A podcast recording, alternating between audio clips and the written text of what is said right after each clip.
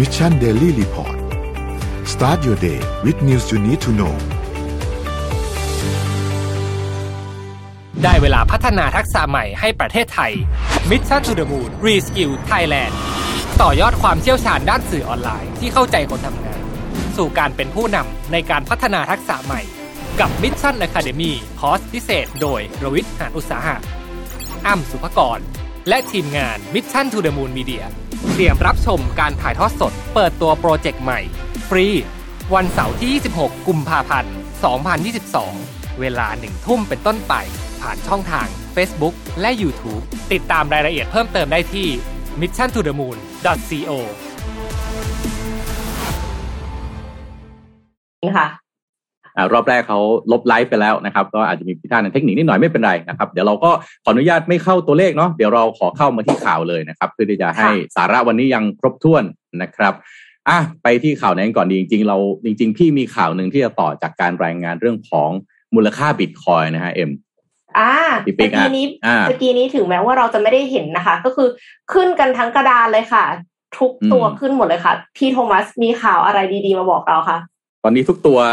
สินทรัพย์หลาย ๆ ตัวนะฮะกลับมาดีดกันแบบรุนแรงมากแล้วนะนะครับ โดยเฉพาะอย่างหุ้นไทยนะครับ ตอนนี้ทำสถิตินะฮะทะลุ 1,700 จุดไปแล้วด้วยเมื่อวานนะครับ แต่ล่าสุดข่าวที่เกี่ยวกับเรื่องของบิตคอยเนี่ยครับเป็นเรื่องของการยึดคืนทรัพย์นะฮะซึ่งเป็นการยึดคืนที่สูงที่สุด เรียกว่าในประวัติศาสตร์ของรัฐบาลสหรัฐอเมริกาเลยทีเดียวก็ว่าได้นะครับ เพราะว่า ยึดคืนไปเป็นมูลค่าถึง1 2 0 0 0 0ล้านบาทนะครับถ้าคิดเป็นเงินไทยนะครับ โดยกระทรวงยุติธรรมสหรัฐนะครับแถลงข่าวเมื่อวานนี้นะครับว่าเจ้าหน้าที่ยึดบิตคอยน์มูลค่ามากกว่า 3,600 ล้านเหรียญหรือประมาณ1 2 0 0 0 0ล้านบาทนะครับ ซึ่งถูกแฮกเกอร์ครับโจรกรรมจาก Bitfinex นะครับซึ่งเป็นแพลตฟอร์มซื้อขายสกุลเงินดิจิตอล ย้อนกลับไปตั้งแต่ 7 ปีที่แล้วนะครับ โดยการยึดบิตคอยน์ดังกล่าว ถือเป็นการอายัดทรัพย์สินทางการเงินที่มีมูลค่ามากที่สุดเป็นประวัติการณ์ของกระทรวงยุติธรรมสหรัฐเลยทีเดียวนะครับ นอกจากนี้เจ้าหน้าที่ก็ได้จับกลุ่มตัวนายเอลยาลิกเทนสไตน์อายุ 34 ปี แล้วก็นางเฮเทอร์มอร์แกนอายุ 31 ปี ซึ่งเป็นภรรยานะครับ ในข้อหาสมรู้ร่วมคิดในการฟอกเงินดังกล่าวครับ ซึ่งมีโทษจำคุกสูงสุดไม่เกิน 20 ปีอัยการสหรัฐอเมริกาก็เปิดเผยว่า ผู้ต้องสงสัยทั้งสองคนมีความผิดในฐานพยายามฟอกเงินครับจำนวนนะครับ119,754บิตคอยน์ครับ โอ้โหหนึ่งแสนเกือบหนึ่งแสนสองหมื่นบิตคอยอะคิดดูนะครับมูลค่าสูงขนาดไหนนะครับ ซึ่งบิตคอยนี้ถูกโจรกรรมจาก Bitfinex นะครับ โดยแฮกเกอร์พยายามที่จะลักลอบเจาะเข้าระบบของ Bitfinex แล้วทำธุรกรรมที่ไม่ได้รับอนุญาตมากกว่า 2,000 รายการครับหาเขาก็ทำเยอะไปนิดนึงไหม2,000 คุณจะแฮกทั้งรายทีการที่คุณรีพีทรายการเดิมเนี่ย2,000รอบเนี่ยนะฮะทั้งนี้ก็เจ้าหน้าที่ตอนนี้ยึดไปแล้วเอ่อทำทำการยึดไปแล้วประมาณ 94,000 บิตคอยซึ่งคิดเป็นมูลค่าก็ประมาณ 3,600 ล้านเหรียญสหรัฐนะครับ ขณะที่ยังมีบิตคอยอีกจำนวนหนึ่งที่ยังจะต้องตามกลับมาและยังตามกลับมาไม่ได้นะครับ มูลค่าสูงจริง ๆ นะครับเขาเขาเขาเอาไปตั้งแต่เจ็ดปีก่อนนะ มูลค่าเจ็ดปีก่อนกับมูลค่าตอนมูลค่าตอนนี้มันขึ้นแบบโอ้โหมหาศาลมากเนาะคือถ้าเกิดเขาถ้าเกิดเขามาโจรกรรมตอนนี้ ผมว่าเขาคงไม่โจรกรรมถึงสองพันรายการอะเอาแค่ไม่กี่เหรียญก็คงก็คงแบบสบายแล้วโอ้โหอืมไม่กี่เหรียญเนก็อะสบายแล้ว อันนี้มันแบบปล้นทีเดียวอะแสนกว่าล้านอะอุกอาจมากๆค่ะ คือคือถ้าสมมติว่าเป็นแบบว่าการปล้นธนาคารเขาจะเรียกว่าปล้นแบบอุกอาจเนาะอันนี้คือแบบว่าอยู่หน้าจอคอมไม่แน่ใจว่าจะเรียกว่าอะไรเออ คือเรียกปล้นทีเดียวเขาเรียกว่านี่ติดติดอันดับไอติดอันดับมหาเศรษฐีไปเลยอะไม่ใน transaction เดียวเหรอ2,000ทำสองพัน transaction เมื่อเอกี้อที่บอกมันไว้มันมันมันก็คือสองสองพันกว่าครั้งเนาะใช่ไหมที่เขาสองพันกว่าครั้ง แต่เจาะค่อยเข้าไปเออๆตึกตึกตึกตึกเออใช่โอ้เจาะเจาะทีเดียวกะเอารวยติดอันดับโลกอะทีนี้อะไรนะตอนตอนแต่ผมสงสัยอย่างนี้ตพี่ปิ๊กเอ็มอืมผมสงสัยอย่างนี้ ไปตามมาได้ยังไงนั่นน่ะสิค่ะอายการสาธารณเออ ไอไอไอเก่งมากๆระบเลบยนะยุติธรรมสาธารณเนี่ยไปตามได้ไงมันเป็นมันเป็นบล็อกเชนไม่ใช่เหรอโดยปกติอืมบล็อกเชนมันก็จะติดตามไม่ได้ก็ต้องต้องคือที่เอาข่าวเนี้มาเล่าเนี่ย เพราะว่าเฮ้ยให้เห็นนะครับว่าไออาชญากรรมทางไซเบอร์เนี่ยมันจะรุนแรงขึ้นเรื่อยๆ ต่อไปอาชญากรรมนี่ไม่ได้ถือปืนถือมีดวิ่งออกไปแล้วใช่ไหมไปปล้นไปจี้หัวคนอืมนั่งอยู่หน้าจอใช่ไหมแล้วก็แฮกแต่เพราะฉะนั้นเนี่ยไอ้ระบบป้องกันหรือหรือผู้ควบคุมเนี่ยก็ต้องพัฒนาตัวเองตามไม่ทันเนาะ ไม่งั้นเนี่ยค่ะโดนแฮกแบบนี้นี่พังเอาทั้งระบบได้นะถูกไหมไอการติดตามกลับมาได้นี่ก็น่าคิดเหมือนกันโหติดตามมาได้ไงเนี่ย เก่งจริง คุณธรรมะสงสัยว่าเขาติดตามมาได้ไงใช่ไหมแต่สิ่งที่สิ่งที่ใช่ผมสงสัยก็คือ ตอนราคามันพีคๆอะแต่มันไม่ขายแล้วหนีไปเออนั่นดิออเขาจริงมั่นใจมากว่าเขาจะไม่ถูกจับด้วยรอรออะไรอยู่ คือคือคือขายแล้วก็หายไปเลย ก็หนีไปก็น่าจะเปใช่ลี่ยไหมนชื่อเออใช่ไหม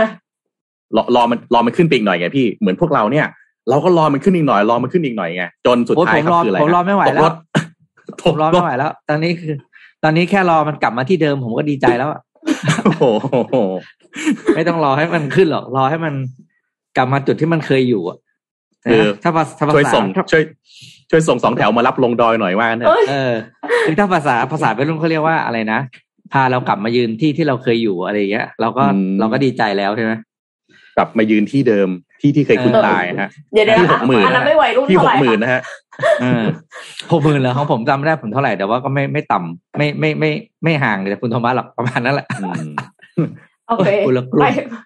ไปต่อที่เรื่องถัดไปแต่ยังคงอยู่ที่สหรัฐอเมริกาค่ะ ทุกคนเนี่ยก็คงเคยเห็นแล้วว่ามีการทดสอบแท็กซี่ไร้คนขับนะคะ ตลอดเวลาทดสอบหลายที่ประหลายประเทศในโลกแล้วนะคะ ทั้งจีนทั้งญี่ปุ่นนะคะ ทั้งอเมริกา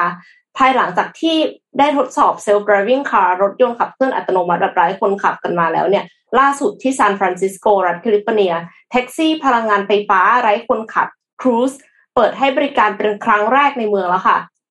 ไม่แน่ใจว่าทีมงานเอาคลิปขึ้นมาได้ไหมคะ คือระบบขับเคลื่อนอัตโนมัติภายในตัวรถเนี่ยมันทำงานด้วยตัวเองแน่นอนค่ะ โดยไม่มีคนขับด้านใน หน้าจอคอมพิวเตอร์ก็คือถูกติดตั้งด้านข้างของพวงมาลัยแสดงพื้นที่ แผนที่ของเส้นทางแล้วก็การโต้ตอบกับผู้ใช้งานค่ะ คือผู้ใช้งานเนี่ยอัดวิดีโอมาด้วยความว้าวมากๆเลยว่าอุ้ยนี่มันไม่ต้องมี safety driver นั่งแล้วนะคะ คือเมื่อก่อนน่ะที่เขาทดสอบกันก็ยังมี safety driver นั่งเป็นส่วนใหญ่ แต่ว่าอันเนี้ยคือไม่ต้องมีคนนั่งตรงที่นั่งของคนขับแล้ว แต่การเปิดให้บริการครั้งนี้เนี่ยยังเป็นการทดสอบค่ะ เปิดให้บริการฟรีกับผู้ใช้บางส่วนในช่วงเวลา ห้าทุ่มถึงตีห้าเนื่องจากเป็นเวลาที่รถยนต์บนถนนสาธารณะน้อยกว่าปกติ และเพิ่มความมั่นใจให้กับผู้โดยสาร หากการเปิดให้บริการครั้งนี้ประสบความสำเร็จ บริษัทก็จะขยายการให้บริการเพิ่มขึ้นเป็นช่วงเวลาอื่นต่อไป แต่ว่าตอนนี้เนี่ยคือยังอยู่ในขั้นตอนของการขออนุญาตจากคณะกรรมการสาธารณูปโภคของรัฐแคลิฟอร์เนียค่ะ ซึ่งเป็นหน่วยงานที่ทำหน้าที่ควบคุมการบริการแท็กซี่ และระบบขนส่งสาธารณะในตัวเมือง แต่ว่าบริษัทเนี่ยเชื่อมั่นว่าจะสามารถผ่านหลักเกณฑ์มาตรฐาน แล้วก็เปิดให้บริการแท็กซี่พลังงานไฟฟ้าไร้คนขับได้ในเร็วๆนี้ เพราะว่า satisfaction score ก็ค่อนข้างดีค่ะ คือคนส่วนใหญ่เนี่ยพึงพอใจแล้วก็รู้สึกว้าวกับ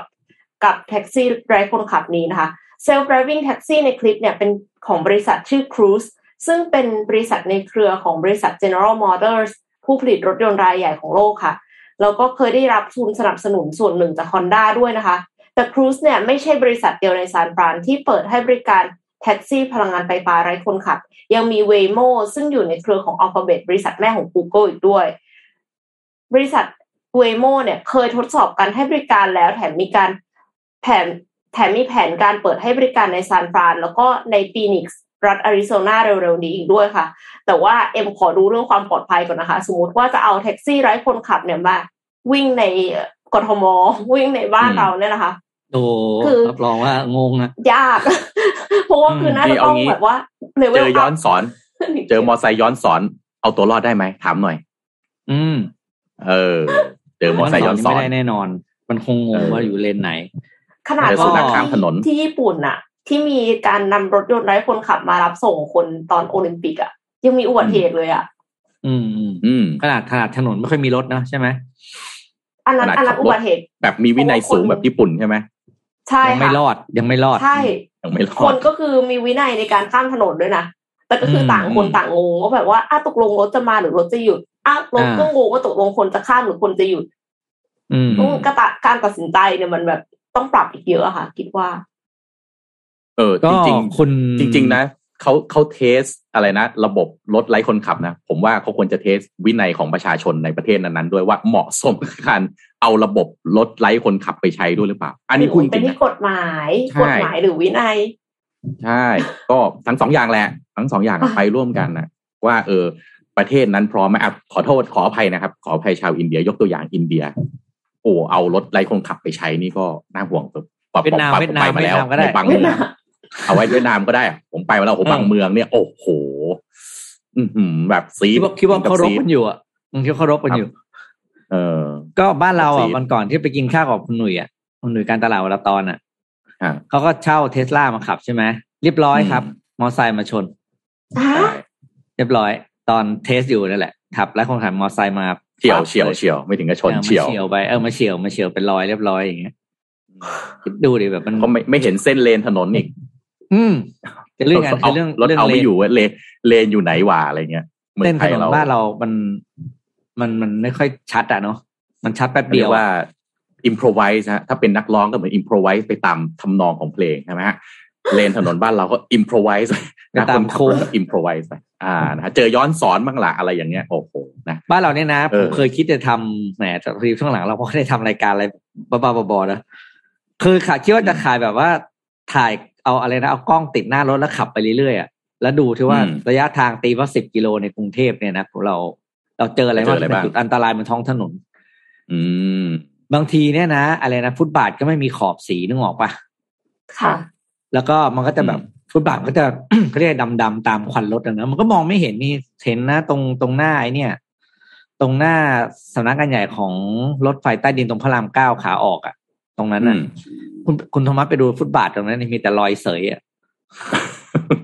เพราะมันมืดมันมองไม่เห็นไงบางทีคนอ๋อขับเลยก็เล็งแบบผิดอัดเข้าไป เออ แล้วมันแบบฟุตบาทมันเป็นแง่งโผล่มาตรงกลางระหว่างถนนที่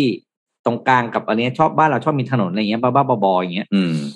ไล่ขอบเนี่ยก็ไม่ค่อยเห็น ป้ายก็ไม่มีอืม ว่าไปไปเดี๋ยวกลายเป็นสนทนาหาหาเรื่องอีกไปไปไปจะบอกกำลังจะบอกว่ายินดีต้อนรับคุณผู้ฟังทุกท่านเข้าสู่รายการสนทนาหาธรรม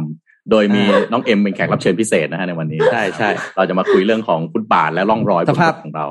สภาพถนนสภาพถนนในประเทศไทย อะเดี๋ยวพาไปดูยังอยู่ที่อเมริกานะครับพาพาไปดูสถิติอันหนึงน่าเป็นห่วงเหมือนกันนะครับ เมื่อวานนนท์พูดนิดนึงเรื่องของการใช้โอปิออยนะครับ ก็ที่สหรัฐอเมริกาตอนนี้มีตัวเลขออกมาแล้วว่า ในแต่ละปีเนี่ยนะครับ รัฐบาลสหรัฐเนี่ยต้องใช้เงินประมาณหนึ่งล้าน ล้านเหรียญนะครับ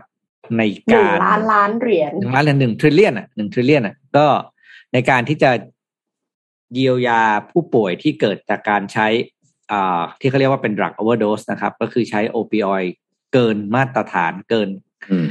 เกินเกินที่แพทย์สั่งนะครับ ครับ คือต้องบอกว่าในบางรัฐของที่สหรัฐอเมริกาเนี่ยโอปิออยเนี่ยอนุญาตให้เป็นยาที่สามารถซื้อไปใช้เองได้ที่บ้านนะครับ แล้วก็ไม่ได้ทำให้ตังหลายค์ครั้งที่แล้ว มันมันเอาไว้ทำอะไรนะคะอ่าบรรเทาการป่วยอะไรอย่างเงี้ยครับกับนอนไม่หลับอะไรคือแบบมันเขาเรียกเป็นอะไรเขาเรียกนะ มันเหมือนกับมันคือมันคืออะไรนะเขาเรียกปวดระงับปวดเอออย่างเขาเรียกอย่างที่อ๋อหลักๆคือการการระงับใช้ปมอวดร์ฟีนอืมนะครับอืมหลักๆคือใช้คำใช้คำว่าระงับปวดได้ดีที่สุดนะครับ แล้วก็พ อใช้แล้วมันก็จะทำให้เราหลับสบายขึ้นนะไอการเจ็บปวดมันก็ทุเลาลง เมื่อคนที่ปวดมีปวดข้อปวดอะไรอย่างเงี้ยมันนอนไม่หลับไงค่ะทีนี้พอใช้ปุ๊บเนี่ยมันก็จะแบบค่อยๆเพิ่มโดสขึ้นเรื่อยๆถูกไหมเพราะว่าเหมือนกับร่างกายเรามันก็ชินมันก็ มันก็ดื้อยา อืมคล้ายๆกับแค่น้ำมันจิ้งเหลนไหมพี่ปิ๊กอืมแหมผมจะเรียกของไทยเนี่ยผมก็เทียบยากนะมันคือเออน้ำมันน้ำมันจิ้งเหลนเออเอออะไรอย่างนั้นอะอืมแต่ว่าเดี๋ยวเออกลายเป็นน้ำมันจิ้งเหลนเขาจะมาทัวร์เราพวกเราไงคืออืม เอาเป็นว่ามันคือยาระงับปวดชนิดหนึ่งนะครับทีนี้ในแต่ละปีที่สหรัฐอเมริกาเนี่ยมีคนเสียชีวิตเลยนะ จากการใช้โอเวอร์โดสตัวนี้ประมาณหนึ่งแสนคนนะครับ ซึ่งเป็นอัตราการเพิ่มยี่สิบถึงสามสิบเปอร์เซ็นทุกปีนะครับ โดยเฉพาะในปีล่าสุดในปีโควิดในปีสองพันยี่สิบเอ็ดเพิ่มขึ้นจากปีสองพันยี่สิบสามสิบเปอร์เซ็นตนะครับ อืม ซึ่งอ่าถ้าตัวเลขสะสมเนอะตั้งแต่ปีหนึ่งเก้าเก้าเก้าที่มีการเก็บที่มีการเก็บเรคคอร์ดมาเนี่ยอ่ามีผู้เสียชีวิตจาก การใช้ยาโอเวอร์โดสเนี่ยมากกว่าหนึ่งล้านคนแล้วนะครับทีนี้ทางทางทางทางเนียบขาวเนี่ยก็เลยก็เลยจะทบทวนมาตรการในการควบคุมนะครับ แล้วก็จัดสรรเงินช่วยเหลือ ในการที่จะดูแลเรื่องของการใช้ตัวโอปิออยให้อยู่ใน อยู่ในเรียกว่าเงื่อนไขที่เหมาะสม ก็มีเรื่องของการให้ความรู้นะครับ การจำกัดในบางพื้นที่แล้วก็จำกัดเขาเรียกว่านะ คนที่มีสิทธิ์จะเข้าไปซื้อด้วยตัวเอง นะเรื่องนี้เป็นเรื่องใหญ่มาก ๆ ในช่วงสามปีหลังที่สหรัฐอเมริกานะครับอืมมันปีละหนึ่งมันเกี่ยวล้านข้องอะกับการที่คนไม่สามารถเข้าถึงหมอหรือเปล่าคะหมายถึงว่าไม่ไม่ครับนี่คือมันป่วยเพิ่มที่บ้านขึ้นปวดตามข้อปวดอะไรที่บ้านอะแล้วแบบว่าอ๋อคือเป็นอาการที่ทำอะไรก็ไม่ได้อะ เพราะคุณปวดอะอืมอ่าอืมก็เลยต้องซื้ออันก็นี้เลยไปบรรเทาซื้อใช้เองกินยาแก้ปวดไปเรื่อยๆเรื่อยๆเรื่อยๆใช่โอเวอใช่ร์โดสอืม คือเป็นเรื่องใหญ่มากเลยโอปิออยด์คือที่อเมริกานี่คือเป็นเรื่องแบบใหญ่สุดอืม มีคุณผู้ฟังบอกว่าโอโอพีออยโอพีออยๆนี่ฟินคือฟินอะก็คือเป็นฟินอะตระกูลสฟินกัดใช่ไหมน้ำมันฟินมอร์ฟีนอ๋อใช่โอเค อืม ผมก็ไม่เคยใช้เหมือนกันแต่มันถึงกับมึงถึงกับมีตัวเอาแค่เอามาทานี่ทามากไปก็เป็นโทษใช่ไหมอืม อืมครับอะ ไหนๆพี่ปิ๊กอยู่ที่น้ำมันนะครับ ผมจะพามาเรื่องของ Big Read ในวันนี้นะครับ ก็คือน้ำมันเหมือนกันครับพี่ปิ๊กเอ็มฮะคุณผู้ฟังทุกค่ะท่านแต่ฮะเป็นเชื้อเพลิงแต่เป็นน้ำมันที่เราใช้กับรถยนต์เนี่ยแหละครับ และตอนนี้ราคาเนี่ย โอ้โห เรียกว่าปวดใจจริง ๆนะครับ เข้าปั๊มเนี่ยนะจากเดิมเนี่ยโอ้พันหนึ่งก็เต็มเต็มถังแล้วใช่ไหมฮะตอนนี้พันห้าทำไมมันยังวิ่งไม่หยุดเลยนะครับพันห้านี่เต็ทำมไมตู้เลยราคามันทำไมราคามันถึงได้แพง อยากจะชวนคุณผู้ฟังทุกท่านมาพูดคุยกันถึงวิเคราะห์ต้นเหตุนะฮะว่าราคาน้ำมันที่มันสูงขนาดนี้เกิดจากอะไรนะครับต้องย้อนกลับไปในวันสองวันที่ผ่านมาเนี่ยครับ ก็คือมันมีม็อบเกิดขึ้นนะพี่ปิ๊กเอ็มใช่ไหมฮะบนถนนวิภาวดีนะครับ ที่สหพันธ์การขนส่งทางบกแห่งประเทศไทยเนี่ยเขาจัดกิจกรรม Truck Power Final Season นะครับก็ตั้งเวทีปราศัยที่ด้านหน้ากระทรวงพลังงานถนนวิภาวดีลังสิตรถสิบล้อเนี่ยก็เป็นร้อยคันเลยฮะจากทั่วประเทศมาจอดกันทั้ง ฝั่งขาเข้าขาออกนะครับ ก็เป็นการแสดงออกเชิงสัญลักษณ์นะครับ เรียกร้องว่าสองเดือนที่ผ่านมาแล้วเนี่ยตั้งแต่เขาไปเรียกร้องครั้งที่แล้วเนี่ยทำไมรัฐบาลยังนิ่งเฉย ย้อนกลับไปก็คือเมื่อเดือนพฤศจิกายนปีที่แล้วเนี่ยนะครับกระทรวงพลังงานเขาก็ไปขอร้องให้สหพันธ์การขนส่งทางบกแห่งประเทศไทยเนี่ยหยุดการเคลื่อนไหวก่อนนะฮะเพราะตั้งนั้นมันมีปัญหาตั้งแต่ปีที่แล้วแล้วนะฮะข้อเรียกร้องของสหพันธ์การขนส่งทางบกเนี่ยคือขอให้ตรึงราคาน้ำมันดีเซลที่ 25 บาทเป็นเวลาหนึ่งปี แต่ตรงนี้กระทรวงพลังงานเขาก็ปฏิเสธไปทำให้บรรดารถบรรทุกรถสิบล้อเนี่ย หลายเรียกว่าจำนวนมากเนี่ยก็ถูกจอดนิ่งมาหลายปีแล้วนะครับ แล้วก็รู้สึกว่าเหมือนกับถูกเลือกปฏิบัติ อันนี้เป็นการออกมากล่าวนะครับ ของคุณอภิชาติไพรรุ่งเรือง ซึ่งเป็นประธานสหพันธ์การขนส่งทางบกแห่งประเทศไทย ยื่นข้อเสนอไปแล้วในยกระทรวงพลังงานไม่ตอบรับนะครับ แล้วก็สึกว่ารู้สึกว่าเราเนี่ยถูกเหมือนเหมือนถูกเลือกปฏิบัติ เป็นพลเมืองชั้นสองทำไมเจ็ดเดือนที่แล้วเนี่ย กลุ่มธุรกิจการบินเนี่ยรัฐบาลไปช่วยลดภาษีน้ำมันนะฮะจากเจ็ดบาทสี่สิบสี่สตางค์เนี่ยเหลือแค่ยี่สิบสี่เหลือแค่ยี่สิบสตางค์ต่อลิตรเท่านั้นเองอืมทางสหพันธ์การขนส่งทางบกก็เลยมองว่าเอาไปช่วยการบินแล้วอะทำไมแล้วทางบกอย่างเราเนี่ยที่เป็นเอ่อคนค้าขายเนี่ย คนหาเช้ากินค่ำนะฮะคนขับรถบรรทุกเนี่ยมันทำไมไม่ช่วย ไม่มีความเป็นธรรมเลยทำไมไม่ลดการจัดเก็บภาษีสรรพสามิตภาคการขนส่งด้วยนะครับ ก่อนหน้านี้เนี่ยคุณสุพัฒนพงพันธ์มีเชาวรองนายกแล้วก็รัฐมนตรีว่าการกระทรวงพลังงาน ก็กล่าวว่าทุกๆ ครั้งนะครับ ที่มีการชุมนุมของกลุ่มต่างๆ ก็พยายามที่จะรับข้อเสนอ แล้วก็พยายามที่จะให้ข้อมูลให้มากที่สุดนะครับตอนนี้เนี่ยกำลังดูมาตรการเดิมที่มีนะครับ ไปจนถึงวันที่ 31 มีนาคม แล้วก็หากได้ข้อเรียกร้องต่างๆ มาเนี่ยก็จะไปดูว่าสามารถนำไปสู่การปรับปรุง และทำอะไรได้มากน้อยแค่ไหน จะสามารถตรึงราคาน้ำมันดีเซล 25 บาทได้หรือไม่ ที่ผ่านมาเนี่ยตรึงไว้ที่ 30 บาท ส่วน 25 บาทต้องดูว่าตัวเลขนี้เนี่ยสหพันธ์การขนส่งทางบกเอามาได้อย่างไร และมันประมิประโยชน์อย่างไร แล้วใครได้ประโยชน์บ้าง ทีนี้นักข่าวเมื่อถามถึงการตั้งข้อสังเกตจากการลดอัตราภาษีสรรพสามิตน้ำมันเชื้อเพลิงเครื่องบินเครื่องบินไอพ่นเนี่ยแต่ไม่ลดให้รถบรรทุกเนี่ย มันเอื้อให้ในายทุนหรือเปล่า คุณสุพัฒนพงศ์ก็บอกว่าเป็นเรื่องที่อุตสาหกรรมเนี่ยได้รับผลกระทบมากน้อยแค่ไหน ถ้าฟังคำ ความหมายคุณสุนพัฒนพงศ์ก็อาจจะบอกว่าอุตสาหกรรมการบินมันได้รับผลกระทบมากกว่าจริงๆนะครับแล้วก็มาตรการที่ว่าเนี่ยมันเป็นมาตรการชั่วคราว สิ่งที่สาพันธ์รถบรรทุกขอเนี่ยมันไม่ใช่มาตรการเฉพาะวันนี้เนี่ยรัฐบาลก็ช่วยลิตรละ 5 บาทอยู่แล้ว เท่ากับภาษีสรรพสามิตทีนี้ถ้าวันนี้ไม่มีการตรึงราคาไว้เลยเนี่ยป่านนี้ราคาน้ำมันดีเซลทะลุไป 35 บาทแล้วนะครับ เพราะฉะนั้นเนี่ยรัฐบาลจะพิจารณาช่วยเหลือเพิ่มเติม ก็ขึ้นอยู่กับสถานการณ์ราคาน้ำมันของตลาดโลกด้วย ซึ่งก็ต้องยอมรับว่าช่วงนี้เนี่ยราคาน้ำมันมันขึ้นมาเร็วมากนะครับห้าเดือนกว่าเนี่ยเกือบ 6 บาทต่อลิตร ถือเป็นสถานการณ์ที่ขึ้นแบบปัจจุบันทันด่วน ซึ่งรัฐบาลก็ทำอย่างเต็มที่แล้วภายใต้กรอบแล้วก็จำนวนเงินที่มีอยู่ ทีนี้รัฐบาลเนี่ยจะปล่อยให้ภาคเอกชนขึ้นราคาบริการขนส่งหรือไม่ ตรงนี้เป็นประเด็นที่น่าสนใจมาก เพราะว่าถ้ามันไปขึ้นค่าขนส่งแปลว่าต้นทุนของภาคธุรกิจทุกอย่างจะขึ้นตามหมดนะครับ คุณสุพัฒนพงศ์ก็บอกว่าอันนี้เป็นนกลไกตลาดเสรี ไปบังคับทุกเรื่องไม่ได้ แต่ก็ต้องถามว่าผู้รับบริการหรือผู้ซื้อเนี่ยลูกค้าจะยอมให้ขึ้นหรือเปล่านะครับ หลังจากที่มีการชุมนุมกันเกิดขึ้นครับ รองปลัดกระทรวงพลังงานคุณสมบูรณ์หน่อแก้วนะครับ ก็รับหนังสือจากคุณอภิชาติไพรรุ่งเรือง ที่เป็นประธานสาพันธ์ขนส่งทางบกเนี่ยนะครับ นี่ก็ชี้แจงนะครับว่าราคาน้ำมันที่สูงขึ้นอย่างต่อเนื่องเนี่ยเกิดจากเศรษฐกิจในในหลายประเทศที่เริ่มฟื้นตัวจากสถานการณ์โควิดทำให้ในหลาย ๆ ประเทศเนี่ยมีการใช้พลังงานเพิ่มขึ้นสูงอย่างรวดเร็ว ทำให้พลังราคาพลังงานเนี่ยเพิ่มสูงขึ้นเนื่องจากซัพพลายไม่เพียงพอ นอกจากนั้นเนี่ยเกิดความตึงเครียดทางการเมืองในหลายพื้นที่ที่ทำให้ราคาน้ำมันก็ขยับขึ้นไปอีก รวมถึงอัตราแลกเปลี่ยนนะครับที่ค่าเงินบาทปั่นตัวลง ก็เป็นอีกสาเหตุที่ทำให้ราคาน้ำมันขึ้นสูง อีกสาเหตุก็คือประเทศไทยเราเนี่ยนะครับเป็นประเทศนำเข้าน้ำมันดิบมากกว่า 90%ของความต้องการทำให้ราคาน้ำมันสำเร็จรูปในไทยเนี่ย จึงขึ้นลงสอดคล้องกับราคาตลาดโลก คือเรากำหนดราคาไม่ได้ เพราะว่าเราผลิตได้เองแค่สิบเปอร์เซ็นตนำเข้าอีกเก้าสิบเปอร์เซ็นตนะครับนั้นก็ต้องยอมรับว่าขณะนี้ประเทศไทยเจอสถานการณ์หลายอย่างเกิดขึ้นพร้อม ๆ กัน จะทำให้การแก้ไขสถานการณ์เนี่ยมันทำได้ค่อนข้างจะลำบากนะครับแล้วคุณรองประเอ่อคุณสมบูรณ์หนอแก้วนะครับ รองปลัดกระทรวงพลังงานก็บอกว่าในปัจจุบันเนี่ยการปรับสัดส่วนนะฮะผสมไบโอดีเซลในน้ำมัน B7 B10 B20 เนี่ยให้เหลือขั้นต่ำร้อยละห้า ดยปริมาตรนะครับ หรือเหลือน้ำมันดีเซลเกรดเดียวคือ B5 เนี่ยก็ยังได้เตรียมมาตรการทั้งระยะสั้นระยะยาวสำหรับการปรับสัดส่วนผสมไบโอดีเซลให้มีความเหมาะสมแล้วก็เป็นธรรมกับทุกฝ่ายประเด็นนี้น่าสนใจ เพราะว่ามันเกี่ยวเนื่องกับคุณภาพแหละถ้าต้องไปปรับสัดส่วนมากๆเนี่ยก็อาจจะทำให้คุณภาพของน้ำมันมีปัญหาได้เช่นเดียวกันนะครับ ทีนี้อย่างที่เห็นฮะว่าพอมีการประท้วงของผู้ใช้รถบรรทุกเกิดขึ้นเป็นสัญลักษณ์แล้วเนี่ย ประเด็นนี้จึงกลายเป็นประเด็นร้อนนะครับของอประเทศไทยเรา เพราะว่าผลกระทบเนี่ยมันมาจากการที่ราคาน้ำมันดีดตัวขึ้นสูงมากทำไมน้ำมันขึ้นสูงขนาดนี้ แต่ตอนนี้น้ำมันที่บอกว่าสูงเนี่ยนะครับก็ประมาณ 90 เหรียญต่อบาร์เรลนะครับ แต่นักวิเคราะห์บอกว่ามีโอกาสที่จะทะยานขึ้นแตะร้อยบางสื่อบอกร้อยยี่สิบห้าบางสื่อบอกร้อยห้าสิบเหรียญต่อบาร์เรลภายในปีนี้เลยครับ เป็นเรื่องจริงหรือไม่มาวิเคราะห์ต่อครับ ในช่วงสัปดาห์ที่ผ่านมาครับนักลงทุนในตลาดหุ้นเนี่ยอยู่ในสถานการณ์ที่กลืนไม่เข้าใครไม่ออกนะเพราะว่า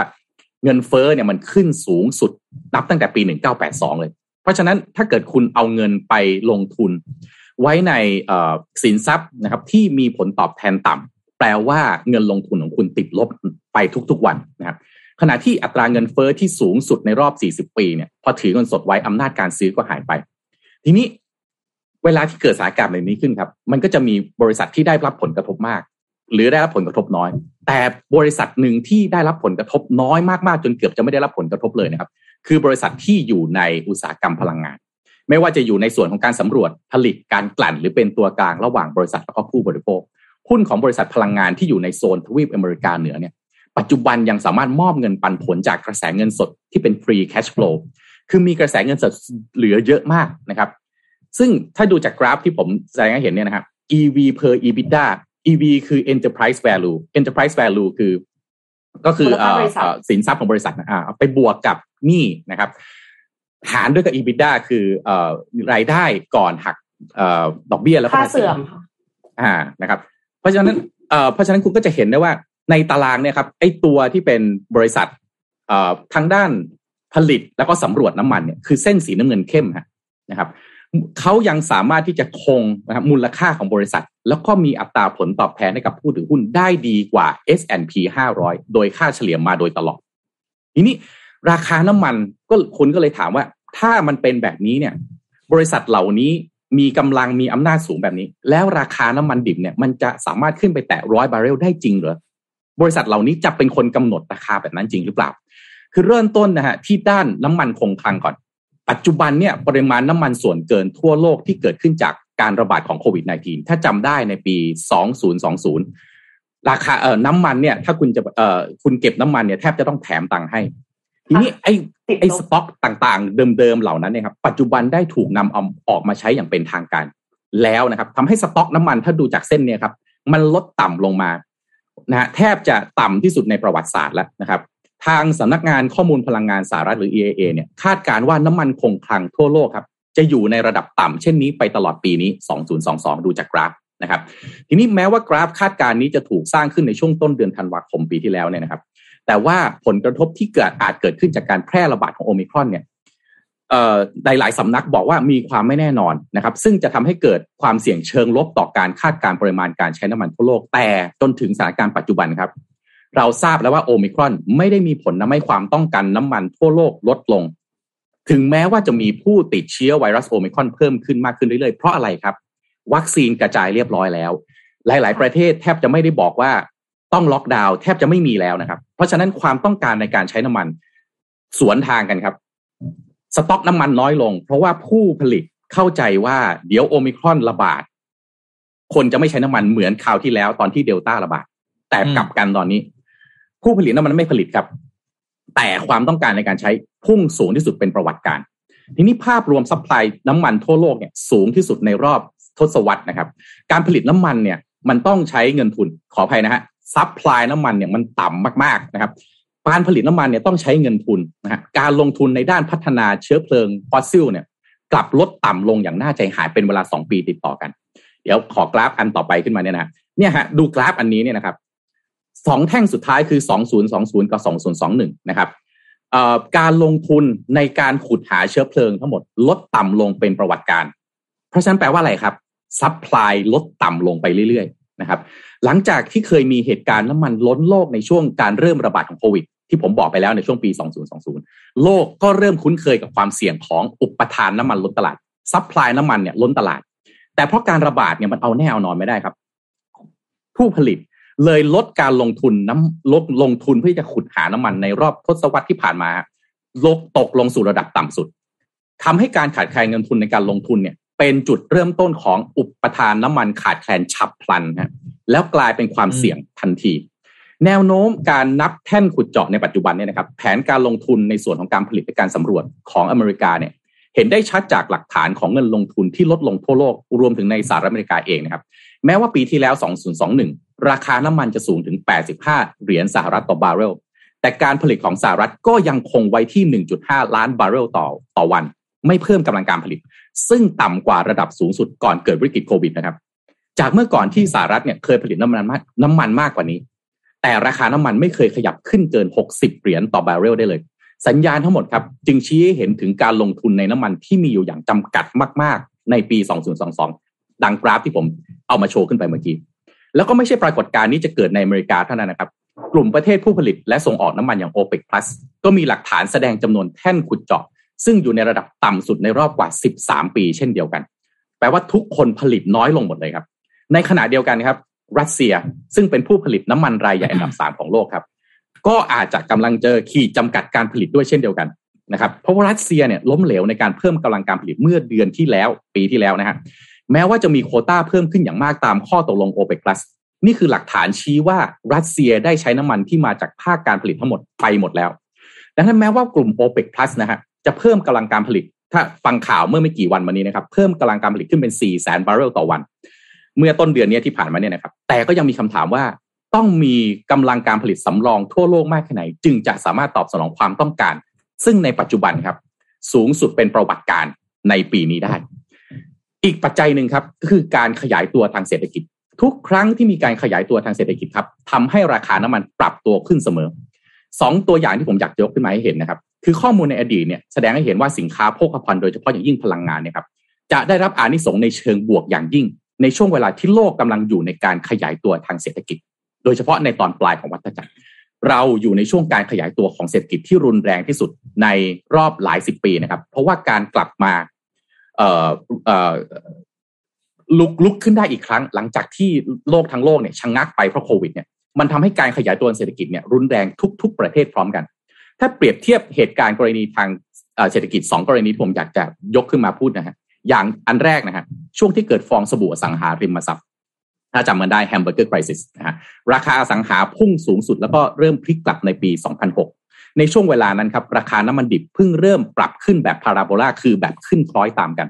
เริ่มต้นจากราคาน้ำมันที่ปรับตัวมาอยู่ที่ 50 เหรียญต่อบาร์เรลในเดือนมกราคมปี 2007แล้วก็ขยับตัวขึ้นสุดท้ายครับในปีในเดือนกรกฎาคมปี 2008 ซึ่งเป็นปีที่มีแฮมเบอร์เกอร์คริสิสราคาน้ำมันขึ้นไปสร้างจุดสูงสุดเป็นประวัติการที่ 147 เหรียญต่อบาร์เรล อีกตัวอย่างหนึ่งคือช่วงฟองสบู่ .com ครับ ในช่วงฟองสบู่ .com เนี่ยช่วงระยะท้ายๆดัชนี NASDAQ เนี่ยร่วงลงหนักมาก นั่นคือปี 1999 ราคาน้ำมันเนี่ยพุ่งจาก 12 เหรียญต่อบาร์เรลในเดือนมกราคม 1999 ครับ ปีเดียวครับไปอยู่ที่ 37 เหรียญต่อบาร์เรลในปี 2000 นะครับสิ่งที่น่าสังเกตอีกอย่างคือน้ำมันดิบเนี่ยเพิ่มขึ้นต่อเนื่องเป็นเวลาหลายเดือน แม้ว่าจะเกิดการแตกแล้วของไอ้ฟองสบู่ .com นะครับ ถึงแม้ว่าฟองสบู่แตกเรียบร้อยราคาน้ำมันดิบน้ำมันดิบควรจะลดลงมาถูกไหมครับเพราะว่ากำลังซื้อน้อยลงแต่ไม่ใช่ครับ ราคาน้ำมันดิบกลับสร้างเอ่อราคาที่สูงไปอีกติดต่อกันอีกหลายปีนะครับ อีกปัจจัยหนึ่งครับ ที่เป็นตัวการสำคัญที่สุดเลยครับ แล้วเป็นสาเหตุที่ว่าทำไมสกุลเงินดอลลาร์เหรียญสหรัฐเนี่ยนะครับ จึงเป็นสกุลเงินหลักของโลก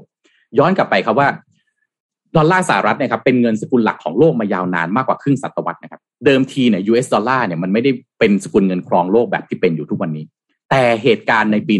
1994 ครับ เกิดขึ้นที่เมืองเบรตันวูดส์นะครับรัฐนิวแฮมเชียร์นะครับซึ่งเป็นที่มาของ Bretton Woods Agreement นะครับซึ่งเป็นระบบอัตราแลกเปลี่ยนตายตัวนะฮะที่กำหนดให้ 1 ออนซ์ทองคำเนี่ยเท่ากับ 35 US ดอลลาร์เลยทำให้เงิน US ดอลลาร์เนี่ยมีความต้องการเพิ่มสูงขึ้นไปทั่วโลก แต่หลังจากนั้นครับสหรัฐอเมริกาเข้าร่วมสงครามหลายครั้ง ไม่ว่าจะเป็นสงครามเกาหลี สงครามเวียดนาม ประเทศจำเป็นจะต้องใช้เงินเพิ่มมากขึ้นสหรัฐอเมริกาตัดสินใจพิมพ์เงินออกมา โดยที่ไม่มีทองคำสำรองมากขึ้น เมื่อเป็นเช่นนั้นครับ US ดอลลาร์จึงทยอยอ่อนค่าลงอย่างหลีกเลี่ยงไม่ได้ ทีนี้เมื่อเงินอ่อนค่าลงครับทำให้เศรษฐกิจสหรัฐเข้าเข้าสู่ภาวะยากลำบากข้าวของแพงสหรัฐอเมริกาขาดดุลการค้าอย่างต่อเนื่องครับ ในที่สุดครับในยุคของประธานาธิบดีริชาร์ดนิกสันครับประธานาธิบดีเลยประกาศว่า จะยุติการผูกเงิน US ดอลลาร์กับทองคำครับ แล้วหาทางทำให้เงิน US ดอลลาร์กลับมาเป็นที่ต้องการกันอีกครั้ง ผ่านระบบที่เรียกว่าปิโตรดอลลาร์ระบบนี้ครับในปี 1973 สหรัฐอเมริกาไปทำข้อตกลงกับซาอุดีอาระเบีย และกลุ่มประเทศตะวันออกกลางผู้ผลิตน้ำมันรายใหญ่ของโลกครับ ให้ขายน้ำมันในสกุล US ดอลลาร์เท่านั้น แลกเปลี่ยนกับการสนับสนุนด้านความมั่นคงทางการทหารให้กับประเทศเหล่านั้น ทุกประเทศครับที่ต้องการซื้อน้ำมันดิบ ต้องนำสกุลเงินของตัวเองไปแลกเป็นเงินดอลลาร์ก่อน ไม่อย่างนั้นหรือก็ต้องขาค้าขายกับสหรัฐเพื่อให้ได้เงิน US dollar มาครอบครอง จึงเป็นที่มาที่ทำให้สหรัฐอเมริกาสามารถพิมพ์เงินดอลลาร์ออกมาได้อย่างต่อเนื่องตราบเท่าที่น้ำมันยังต้องยังเป็นที่ต้องการของทั่วโลก ปัจจุบันฮะต้องยอมรับว่าเงิน US ดอลลาร์เนี่ยเปราะบางมากขึ้นเรื่อยๆนะครับเนื่องจากอะไรครับหนี้สินของสหรัฐอเมริกาปัจจุบันเพิ่มขึ้นไปสูงถึง 23 ล้านล้านเหรียญสหรัฐนะครับ อยู่ในภาวะที่เรียกว่าเกินกว่าจะชำระหนี้ได้ ขณะเดียวกันครับน้ำมันซึ่งเป็นสิ่งที่เคยมีความสำคัญอย่างมากต่อระบบเศรษฐกิจทั่วโลก ค่อยๆ ถูกแทนที่ด้วยธนาพลังงานทางเลือกอื่นๆ มากขึ้น อีกหนึ่งความท้าทายคือการเติบโตอย่างรวดเร็วของผู้ท้าชิงรายใหญ่อย่างสกุลเงินหยวนของจีนนะครับซึ่งเป็นประเทศที่มีการเติบโตของเศรษฐกิจอย่างรวดเร็วจริง ๆ ซึ่งมาท้าทายมหาอำนาจอย่างสหรัฐอเมริกา ถ้าฟังถึงตรงนี้ คุณผู้ฟังเอ็มพิปิกฮะจะพอเห็นภาพแล้วว่า สหรัฐอเมริกาใช้วิธีการอย่างไร ในการเดินมาถึงจุดนี้ได้ และทำไมเงินสกุล US ดอลลาร์จึงเป็นสกุลหลักที่ต้องใช้ในการค้าขายต่างๆ ของโลกนะครับ ทีนี้สายสัมพันธ์ต่างๆ ระหว่างทรัพย์สินต่างๆนะครับตราสารหนี้ทองคำน้ำมัน เงินดอลลาร์เงินเฟ้อต่างๆ เนี่ย มันมีความเกี่ยวข้องกันอย่างไรนะครับ ปัจจัยการกำหนดราคาน้ำมันเนี่ยนะครับ ต้องบอกอย่างนี้ ราคาน้ำมันเนี่ยได้รับผลกระทบจากปัจจัยอย่างที่ผมบอกไปเนี่ยหลายประการนะครับ ไม่ว่าจะเป็นต้นทุนของน้ำมันสำเร็จรูปนะครับ ค่าใช้จ่ายค่าการตลาดภาษีต่างๆ ข้อมูลตรงนี้เนี่ยบอกถึงปัจจัยของการกำหนดราคาน้ำมันในประเทศคำว่าราคาน้ำมันในที่นี้ที่ผมจะอธิบายเนี่ยครับ ผมจะพูดถึงเฉพาะราคาหน้าปั๊มนะครับ เป็นสิ่งที่เราใกล้ตัวเราที่สุด ซึ่งเป็นราคาน้ำมันที่ทุกๆทท่านจ่ายจริงณสถานีบริการน้ำมัน ต้นทุนของราคาน้ำมันประกอบด้วยอะไรบ้าง อย่างแรกแน่นอนต้นทุนสินค้า หรือราคาหน้าโรงกลั่น ต้นทุนสินค้าคือราคาน้ำมันทั้งเบนซินและน้ำมันดีเซล บวกค่าขนส่ง เนื่องจากประเทศไทยเราไม่สามารถกลั่นน้ำมันสำเร็จรูปได้เพียงพอต่อความต้องการในประเทศ เราทำได้แค่สิบเปอร์เซ็นของจำนวนการใช้งานทั้งหมด อีกเก้าสิบเปอร์เซ็นเราต้องนำเข้าน้ำมันสำเร็จรูปจากต่างประเทศ ดังนั้นเพื่อให้คงความสามารถในการแข่งขันได้ครับ ราคาน้ำมันสำเร็จรูปในประเทศไทย จึงต้องอ้างอิงราคาน้ำมันสำเร็จรูปณตลาดสิงคโปร์ซึ่งเป็นตลาดกลางในภูมิภาคเอเชียตะวันออกเฉียงใต้ ส่วนราคาน้ำมันสำเร็จรูปในประเทศอื่นๆนั้น ก็มีการอ้างอิงราคาน้ำมันตามตลาดกลางของแต่ละภูมิภาคนะครับสองครับคือภาษีสรรพสามิตและภาษีอื่นๆ ซึ่งอันนี้เป็นประเด็นที่เซนซิทีฟที่สุด ภาษีสรรพสามิตคืออะไร คือภาษีที่คิดจากปริมาณน้ำมันเมื่อส่งออกจากโรงกลั่นหรือคลังน้ำมัน ภาษีนี้เก็บอัตราคงที่สองภาษีเทศบาล เป็นภาษีที่เรียกเก็บเพื่อบำรุงท้องถิ่นฮะอันนี้คิด10%ของภาษีสรรพสามิตสมมติสรรพสามิตร้อยหนึ่ง บวกภาษีเทศบาลเข้าไปอีก10%เปอร์เซ็นเป็นร้อยสิบสามภาษีมูลค่าเพิ่มครับ คือภาษีที่คิดจากราคาน้ำมันที่ขายณสถานีบริการน้ำมันอันนี้แบบแบบนี้ทุกท่านคงเข้าใจแน่นอนนะครับ แล้วก็สี่ครับกองทุนน้ำมันเชื้อเพลิง เป็นกองทุนที่รัฐบาลจัดตั้งขึ้นเพื่อสนับสนุนนโยบายเกี่ยวกับน้ำมันเชื้อเพลิง แล้วก็ห้ากองทุนเพื่อส่งเสริมการอนุรักษ์พลังงาน คือกองทุนที่รัฐบาลจัดตั้งขึ้นเช่นเดียวกันครับ เพื่อสนับสนุนนโยบายในการอนุรักษ์พลังงาน ต้นทุนที่สามครับ คือค่าการตลาด มีอะไรบ้าง ค่าใช้จ่ายในการบริหารจัดการคลังน้ำมัน ค่าใช้จ่ายในการขนส่งน้ำมันจากคลังน้ำมันไปยังสถานีบริการ ค่าใช้จ่ายในการบริงานบริหารงานทั่วไป เช่น ขายการตลาด ค่าใช้จ่ายณสถานีบริการ เช่น ค่าแรงพนักงาน ค่าเช่าที่ดิน สาธารณูปโภคต่างๆ แล้วก็กำไรในการขายส่งและขายปลีก เพราะฉะนั้นเวลาพูดว่าลดค่าการตลาดไกลๆคือขอให้ลดกำไรลงหน่อยได้ไหมพอเข้าใจนะฮะทีนี้ใครล่ะครับ เป็นคนควบคุมราคาหน้าปั๊มจริง ๆ แล้วเนี่ยผู้ค้าปลีก เป็นคนกำหนดราคาหน้าปั๊มเองครับ แต่การกำหนดราคาเนี่ยจะขึ้นอยู่กับปัจจัยต่างๆครับ ประกอบด้วยค่าใช้จ่ายในการขนส่งน้ำมันไปยังสถานีบริการ เช่น สมมุติยกตัวอย่างง่ายๆ คุณขับรถออกจากกรุงเทพ วิ่งไปเชียงใหม่ กับวิ่งไปสมุทรปราการต้นทุนไม่เท่ากันแน่นอนนะครับสองค่าใช้จ่ายในการบริหารสถานีบริการน้ำมัน เช่นเงินเดือนค่าเช่าที่ดิน อันนี้ก็ไม่เท่ากันแน่นอน ปั๊มอยู่ที่สาทรกับปั๊มอยู่ที่นนทบุรีแบบแถบๆไซน้อยชายแดนหน่อยเนี่ยก็จะไม่เท่ากันนะครับ แล้วก็การแข่งขันกับสถานีบริการอื่นๆ ในย่านเดียวกันทีนี้เหตุใดครับ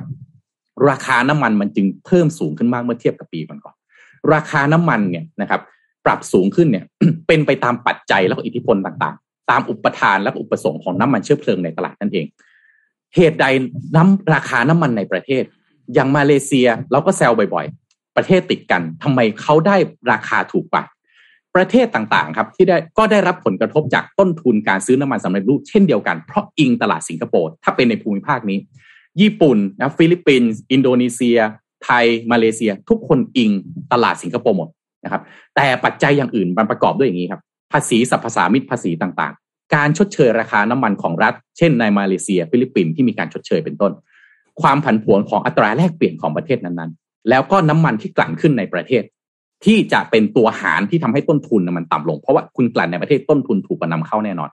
นี่อัตราแลกเปลี่ยนของเงินดอลลาร์สหรัฐเนี่ยมีผลกระทบต่อราคาน้ำมันเบนซินในประเทศยังไงนะครับเนื่องจากตลาดน้ำมันดิบสำคัญสำคัญของโลกนะครับซื้อขายด้วยเงินดอลลาร์อย่างที่ผมได้แจ้งไปก่อนหน้านี้แล้ว เพราะฉะนั้นถ้าเงินเราอ่อน เราก็จะซื้อ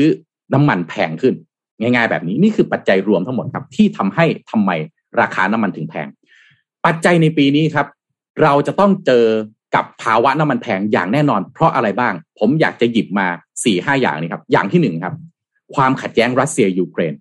ความขัดแย้งนี่ครับเกิดส่งผลให้เกิดปัญหาในเชิง supply ของตลาดน้ำมันโลกทันทีฮะ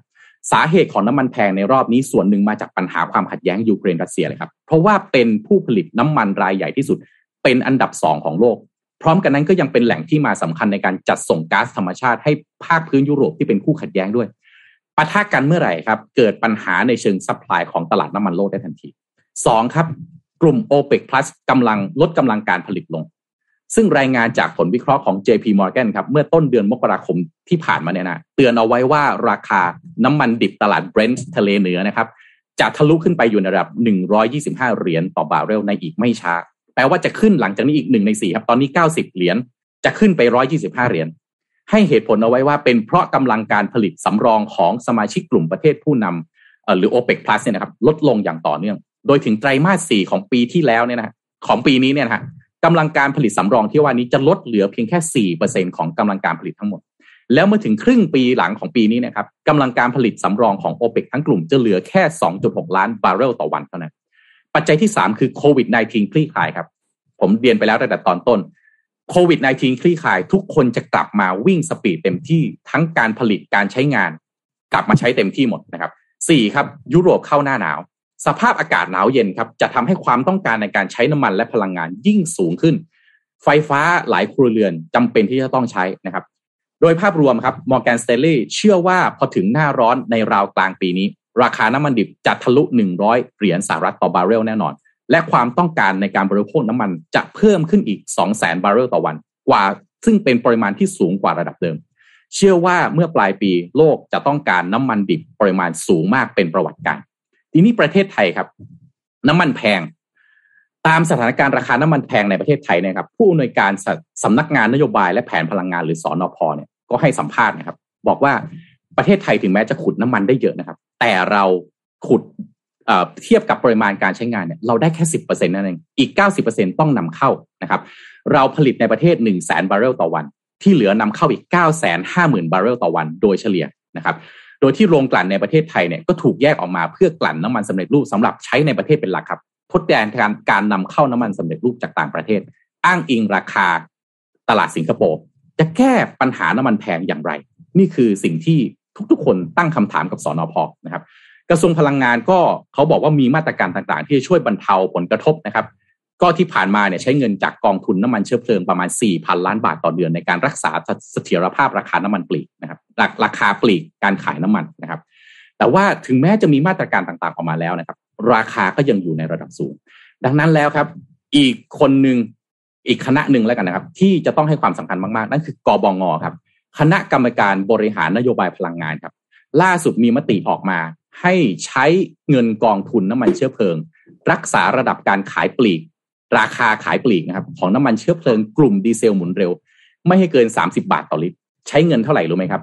กู้เงินเพิ่มไม่เกินสามหมื่นล้านครับเพื่อรักษาราคาขายปลีกนะครับ ซึ่งประเมินแล้วเนี่ยน่าจะพอถึงไตรมาสหนึ่งปีนี้ไตรมาสหนึ่งแปลว่าเดือนหน้าหมดแล้วนะครับ แล้วก็ปรับลดอัตราการส่งเงินเข้ากองทุนนะฮะเพื่อส่งเสริมการอนุรักษ์พลังงานจาก 10 สตางค์ต่อลิตรมาอยู่ที่ 0.005 บาทต่อลิตร มันเท่าไหร่อะ เท่ากับ 0.005 สตางค์อะ จาก 0.1 สตางค์อะเหมือน0.005 สตางค์ต่อลิตร เป็นเวลาหนึ่งปีนะครับ แล้วก็ขอความร่วมมือผู้ผู้ค้าน้ำมันเชื้อเพลิงฮะลดค่าการตลาดกลุ่มดีเซลหมุนเร็วไม่เกินบาท 40 สตางค์ต่อลิตรนะครับมันโดยรวมเนี่ยทุกฝ่ายช่วยกันหมดนะครับ ทีนี้เนื่องจากโครงสร้างราคาน้ำมันของแต่ละประเทศเนี่ยมันแบ่งเป็นสองปัจจัยหลักๆนะหนึ่งคือต้นทุนเนื้อน้ำมัน ราคาน้ำมันของประเทศไทยเนี่ยเราอิงตลาดสิงคโปร์มาเลเซีย ญี่ปุ่นทุกคนอิงสิงคโปร์หมดนะครับ ทีนี้ต้นทุนน้ำมันของไทยเนี่ยยูโรโฟของเราเนี่ยสูงกว่าบางประเทศครับ ในภูมิภาคอาเซียน ซึ่งกบงเขาบอกว่าเอ่อมันเป็นเรื่องของคุณภาพของน้ำมันด้วยนะครับ ถ้าลดไปมากกว่านี้เนี่ยก็อาจจะทำให้น้ำมันมีปัญหา สองคือด้านภาษีแล้วก็กองทุนนะครับโครงสร้างราคาน้ำมันของไทยเนี่ยมีการเก็บภาษีเงินกองทุนต่างๆนะครับที่ผมไล่เรียงไปก่อนหน้านี้แล้วสัพพสามิตเทศบาลมูลค่าเพิ่มเนี่ยฮะทำให้ราคาปลีกน้ำมันในประเทศไทยเนี่ยสูงขึ้นสูงขึ้นจากต้นทุนเนื้อน้ำมันนะครับแต่บางประเทศเขาก็มีการซับซิดีนะครับเช่นมาเลเซียเนี่ยไม่มีการจัดเก็บภาษีและกองเอ่อแล้วก็กองทุนนะครับเนื่องจากมีรายได้จากการผลิตแล้วก็ส่งออกน้ำมันนะครับ อีกอันนึงก็คือภาษีสรรพสามิตนี่แหละครับ ที่กำลังเรียกร้องกันอยู่ว่าให้ปรับลดลงนะครับ ล่าสุดฮะไม่รู้ว่าเป็นข่าวดีหรือข่าวร้ายนะครับ ราคาน้ำมันดิบโลกล่าสุดปรับตัวลงสองเปอร์เซ็นต์นะครับเพราะว่ามีการเจรจานิวเคลียร์ของอิหร่านเนี่ยได้ผลดีนะครับ แต่ว่ามันเป็นลดที่ตลาดอื่นฮะที่สิงคโปร์กับราคาขึ้นไปอีกสามเหรียญสหรัฐในเมื่อวานกลางคืนที่ผ่านมาเนี่ยนะคืออิหร่านเนี่ยเจรจานิวเคลียร์กับแปดชาติมหาอำนาจเริ่มต้นที่กรุงเวียนนาของออสเตรียเมื่อวันอังคารที่ผ่านมา ซึ่ง ตามข่าวเนี่ยสัญญาณดูเป็นไปได้ดีๆนะครับข้อตกลงออกมาเนี่ยน่าจะทำให้อิหร่านกลับมาเป็นผู้ส่งออกน้ำมันได้อีกครั้งหลังจากที่โดน sanction ไป คาดว่าปริมาณน้ำมันที่อิหร่านจะผลิตเข้าสู่ตลาดโลกได้เนี่ยจะมีมากกว่า 1 ล้านบาร์เรลต่อวันคิดเป็น 1%จากปริมาณในตลาดโลกปัจจุบันนะครับ ก็จะทำให้ราคาน้ำมันน่าจะปรับลดลงแรงทันที ทีนี้ 3 ตลาดหลักครับนิวยอร์กลอนดอนนิวยอร์กนี่คือตลาด NYMEX ลอนดอนคือตลาด Brent ทะเลเหนือนะครับแล้วก็สิงคโปร์ครับ นิวยอร์กลอนดอนราคาปรับลดลงทั้งหมดเลย มีแต่สิงคโปร์นี่แหละครับขึ้นมาสามเหรียญสหรัฐคำถามคือแล้วทำไมไทยต้องอ้างอิงราคาซื้อขายน้ำมันจากตลาดสิงคโปร์ครับคำตอบก็คือว่าเพราะในภูมิภาคเอเชีย สิงคโปร์คือตลาดซื้อขายน้ำมันสำเร็จรูปรายใหญ่และสำคัญที่สุดที่สุดในเอเชียครับ เพราะมีผู้ซื้อขายน้ำมันมากกว่า 300 รายใหญ่ในตลาดแห่งนี้ แล้วก็มีการตกลงการซื้อขายกันเป็นปริมาณมหาศาลจริง ๆ แล้วโลกเนี่ยมี 3 ตลาดสำคัญที่ผมได้เรียนไปเมื่อกี้นะครับ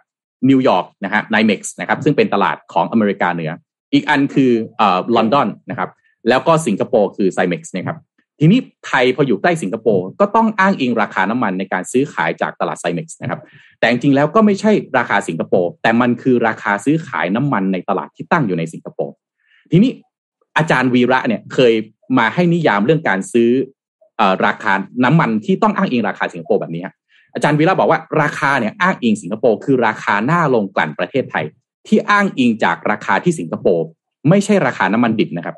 แล้วก็ราคาน้ำมันสำเร็จรูปที่ปั๊มน้ำมันในสิงคโปร์ไม่ใช่นะครับทำไมถึงใช้ราคาอ้างอิงทั้งญี่ปุ่นเวียดนามอินโดนีเซีย เพราะว่าอะไรครับ เพราะสิงคโปร์มีการซื้อขายน้ำมันในสิงคโปร์มากที่สุดในภูมิภาคนี้ คล้ายๆกับตลาดไทยบ้านเรา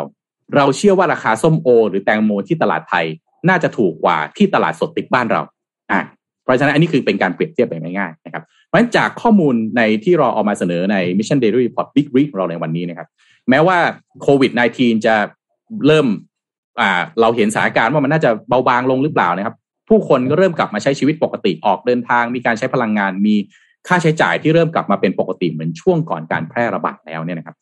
มีความต้องการในการใช้พลังงานน้ำมันที่สูงขึ้น สวนทางกับภาคการผลิตนะครับ ที่ผลิตออกมาได้น้อยลงนะครับ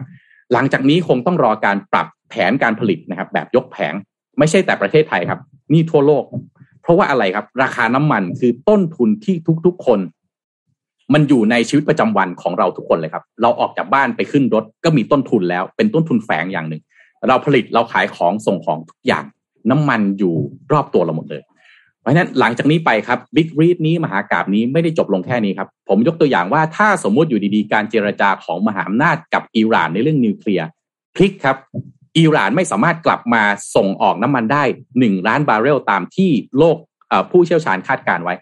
ราคาน้ำมันจะถีบตัวขึ้นสูงกว่านี้แน่นอน แต่ต่อให้อิหร่านกลับมาผลิตได้ก็ตามนะครับ กลับมาค้าขายได้ก็ตามนะครับ ก็ไม่ได้แปลว่าราคาน้ำมันจะลดลงไปกว่านี้ครับ เราน่าจะเห็นราคาน้ำมันดิบในตลาดหลักทั้งสามตลาดนี้ทะลุหนึ่งร้อยเหรียญสหรัฐต่อบาร์เรลในอีกไม่นานครับ อืม สุดยอดค่ะพี่โทมัส คือดูเป็นการรีเสิร์ชที่น่าจะครบถ้วนรอบด้านและนี่ทำทีสิทหธ์น่วปะงเนี่ยน่าจะทีใช้สิทเวธ์ลากลางนานรายมาการกเลยอะค่ะทำทีสิทธ์ก็ มันก็เกี่ยวข้องกับทุกๆคนใช่ไหมเรื่องเป็นเดือนไหมคะเนี่ยำมัเนาะมันทำทีสิทธ์เอ่อเลอะไรยนะกลางรายการเลยเนี่ยเอออะกินเวลาสักนิดนึงแต่ว่าก็หวังว่าจะเป็นประโยชน์ทุกท่านนะฮะในการที่จะเอาไว้คาดโอ้การเป็นณ์ประโยชน์มากๆค่ะ ไม่เคยรู้มาก่อนเลยค่ะ โดยเฉพาะเรื่องดอลลาร์สหรัฐกับน้ำมันเนี่ยโอ้อืมเพราะอย่างนี้นี่เอง ก็เนาะน่าก็เป็นวิธีการที่สหรัฐอพี่เมปิ๊กริกาคิดไงอะพี่ปิ๊กกับเอ็มคิดยังไงอะการที่สหรัฐไปบอกชาติผู้ผลิตตะวันออกกลางบอกว่า ให้ใช้เกินสกุลเงิน US แลกกับการ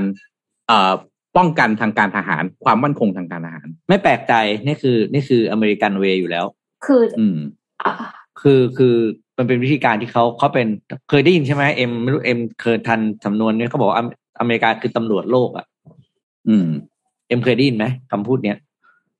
เคยก็คือได้ยินค่ะเออไปเจ้ากี้เจ้าการแต่ไม่เข้าใจจัดการจัดการ ประเทศอื่นไงไปสร้างกฎตั้งกฎทุกอย่างกฎกติกาทุกอย่าง คืออเมริกาเนี่ยด้วย nature คือคนอเมริกันเป็นนักจัดการเนาะอเมริกันจะเก่งสองอย่างคือนักจัดการกับนักสร้างภาพ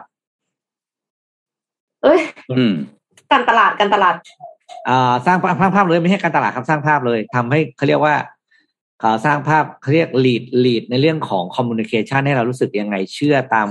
สื่อที่เขาออกมา ซึ่งเขาทำเรื่องนี้เขาผ่านทำผ่านภาพยนตร์ เห็นไหมอืมช่วงหนึ่งเจออเมริกาเนี่ยมีเป็นศัตรูกับชาติประมาณไหนก็ช่วงนั้นหนังออกมาก็ชาตินั้นจะเป็นผู้ร้ายสื่อทุกอย่างเนี่ยเขาเขาเขาหล่อหลอมไอ้พวกเนี้ยมาผ่านผ่าน entertainment ที่มันมันเป็นซอฟต์ค u เจอร์ที่เขาใช้กำกับเรื่องราวต่างๆของของของโลก ทีนี้อ่าก็ไม่แปลก พอกรมตำรวจคุณเข้าไปจัดการใช่ไหมคุณ approach ของคนเป็นคนเป็นคนมีอำนาจอะหรือคนที่ใช้อำนาจก็คือเข้าไปจัดการด้วยการ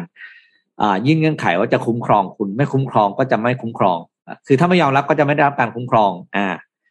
อืมก็เลยกลายเป็นว่าเขาก็มองออกอยู่แล้วว่าในยุคนั้นเขาก็มองว่าน้ำมันมันก็เป็นสิ่งหนึ่งที่ ทุกคนต้องใช้นะเพราะว่าอย่างรถยนต์เขาเองเขาก็ใช้ ตัวเขาเองเขาก็มีน้ำมันอยู่แล้วในตัวเองไม่งั้นเนี่ย หลักการง่ายมาก แทนที่จะทำตัวเองเป็นศัตรูกับชาติที่เป็นคู่แข่งในด้านการผลิตน้ำมันอืมเฮ้ยเพราะฉะนั้นเนี่ย มาเป็นพวกกันดีกว่า อืม แต่การเป็นพวกของเรา คือมีเงื่อนไขคือหนึ่งคือ เราจะเราจะเป็นอะไรนะเขาเรียก คนคุ้มครองคุณอะ เราจะเป็นคนมาคอยปกปัก รักษาความปลอดภัยให้กับประเทศของคุณ แต่เงื่อนไขอืมคือคุณต้องเอาของของคุณมารวมกับเรา เพื่อเซนเนจี้การให้ได้ราคาที่ดีที่สุดในการผ่านผ่าน synergy ผ่านเงินของเรา อืมโอ้นี่คืออเมริกันอืมเวย์มากๆเลยครับ อันนี้คือเรื่องแบบไม่แปลกใจเลย อืม นี่คืออเมริกันเวย์อืม อันนี้ อันนี้เป็นภาพ ของโลกนะแต่ว่าในประเทศเนี่ยอืมผมก็มองแบบนี้นะพี่ปิ๊กเอ็มคือภาษีสรรพสามิตหรืออะไรต่างๆพวกเนี้ยเนื่องจากประเทศเราเนี่ย การหารายได้อะเป็นความท้าทายของรัฐบาลแล้วคือถ้ายังจัดเก็บไอ้ต้นทุนภาษีต่าง ๆ เหล่านี้แล้วมันกลายเป็นต้นทุนของเอ่อภาคเอกชนอย่างเราๆเนาะแล้วไม่สามารถที่จะหารายได้จากทางอื่นได้คือประเทศไม่สามารถสร้าง S curve ต่าง ๆ ได้เนี่ย มันก็ไปลดต้นทุนของภาคธุรกิจตรงนี้ลงไม่ได้ พอลดต้นทุนตัวนี้ลงไม่ได้ในยศักยภาพในการแข่งขันของเอกชนอย่างเรามันมันก็ลำบากไงค่ะแต่ว่าถ้าเกิดอยู่ดีเขาจะลดภาษีสรรพสามิตเลย ไม่มีไม่มีเอ่อรายได้จากทางอื่นเข้ามาเนี่ยเขาก็ไม่มีมันมีค่าใช้จ่ายคาอยู่เนาะค่าเงินเดือนเอ่อค่าราชการค่าอะไรต่างๆเพราะฉะนั้นผมว่านี่เป็นความท้าทายของผู้บริหารในประเทศเลยครับว่า ถ้าต้องซับซิไดต้นทุนของภาคเอกชนอย่างเรา ต้องลดภาษีลงแน่นอน ถ้าต้องลดภาษีลงคุณจะหารายได้จากไหนมา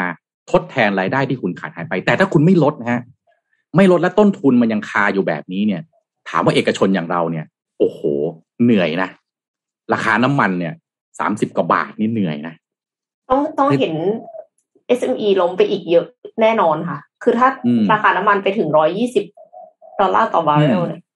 ครับ คือคือไม่อยากให้คุณผู้ฟังเข้าใจผิดนะว่าเฮ้ยผมเอาแบบภาพตลาดโลกมาเพื่อที่จะแบบมาพูดแล้วเหมือนกับว่าโอ้รัฐบาลไม่ผิดไม่ใช่นะฮะ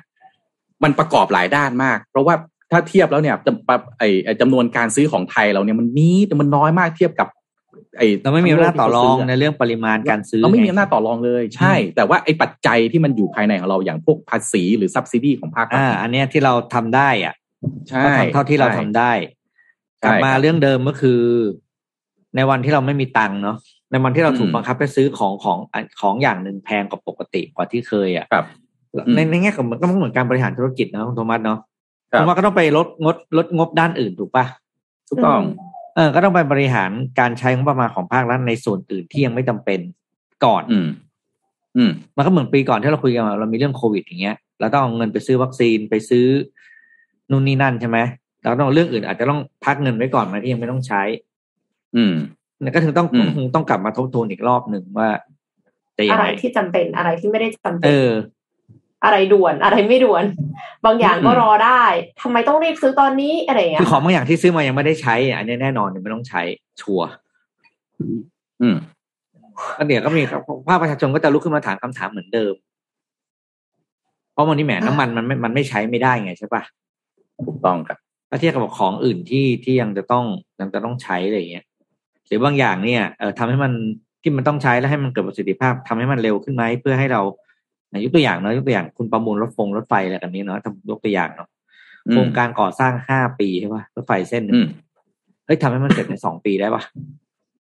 เออใช่ไหมต้องถ้าเป็นเอกชนเราจะคิดแบบนี้ใช่ไหมพี่ปิ๊กใช่ใช่ห้าปีเหรอสองปีได้ไหมอืมเราจะไม่คิดว่าห้าปี เสร็จห้าปีเก่งแล้วไม่ใช่นะอืมอืมสองปีเนี่ยแล้วไงไอ้ไอ้ส่วนที่คุณจะได้ใช้อีกสามปีเร็วขึ้นน่ะ อืม คุณก็ประหยัดไปเท่าไหร่อะ อืมแล้วรายได้ที่เข้ามาเพิ่มขึ้นเร็วขึ้น อืมอืมโอ้นะครับหนังประเทศไทยนี่ยวบยาบทุกมิติจริงนี่ก็นี่ยัถ้างหาไม่เงินับนจากเรื่องทางอื่นได้รถก็จะได้ลดภาษีสรรพสามิตได้เนอะ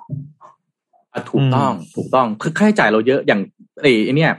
ไอ้อะไรนะรถไฟฟ้าสายสีเขียวที่เป็นประเด็นอยู่เดี๋ยวพรุ่งนี้ผมผมผมเอาข่าวนี้มาคุยให้ฟังก็ยังติดหนี้ BTSC อยู่สามหมื่นล้านจำได้ไหมฮะๆอืมก็ตอนนี้ก็ขอว่าเอะรัฐบาลมีหนึ่งในหนึ่งในแนวทางทางออกนะ คือขอให้รัฐบาลช่วยให้เงินเงินตรงนี้มาก่อนนะสามหมื่นล้านม คือทุกอย่างใช้เงินหมดเลยนะโอ้